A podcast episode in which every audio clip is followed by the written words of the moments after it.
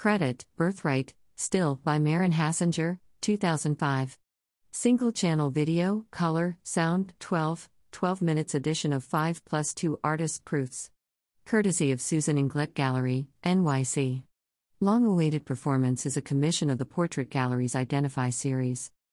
The Smithsonian's National Portrait Gallery announces a new commission by New York City based artist Maren Hassinger to premiere in the museum's Great Hall June 25 at 2 p.m., rescheduled from the summer of 2020 due to the global pandemic. The in person performance is the latest iteration of the museum's Identify series dedicated to performance art. Birthright, 2022, explores the complexity of individual family histories through collective ritual. This live performance is based on the artist's 2005 video of the same name, which documents the artist's encounter with her uncle and an exploration of the paternal branch of her family tree. We are delighted to at long last premiere this new work by Maren Hassinger at the National Portrait Gallery, said Charlotte Ickes, curator of time based media art and special projects. Hassinger's birthright generously shares her own familial history, interweaving her story with our own. The intimacy of this performance strives to connect us with one another following a period of great isolation for many.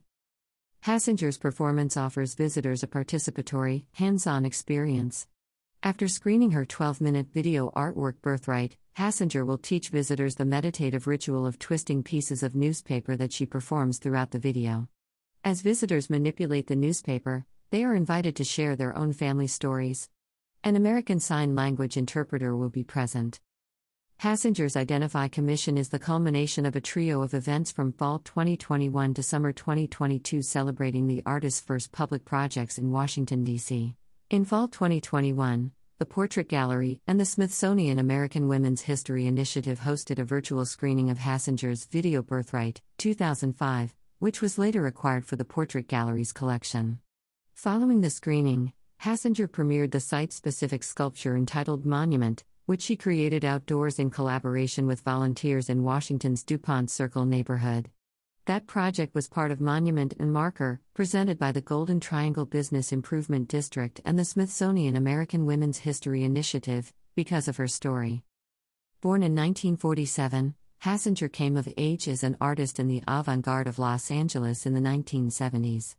In addition to her solo practice, she participated in the Loose Artist Collective Studio Z in Los Angeles, alongside notable peers including Senga Nengudi, Ulysses Jenkins, and David Hammons, before relocating to New York in 1984.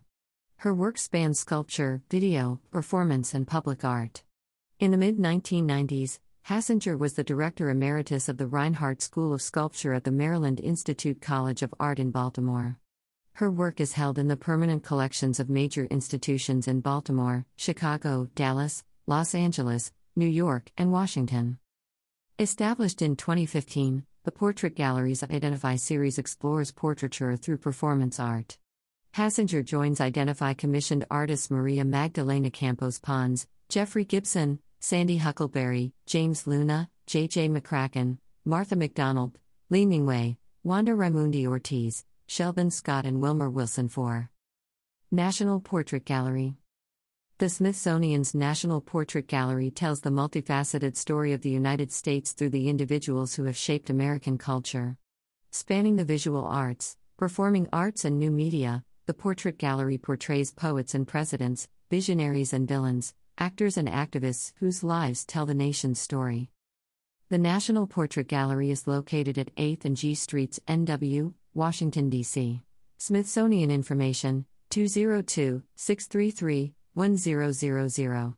Connect with the museum at npg.c.edu, Facebook, Instagram, Twitter, and YouTube.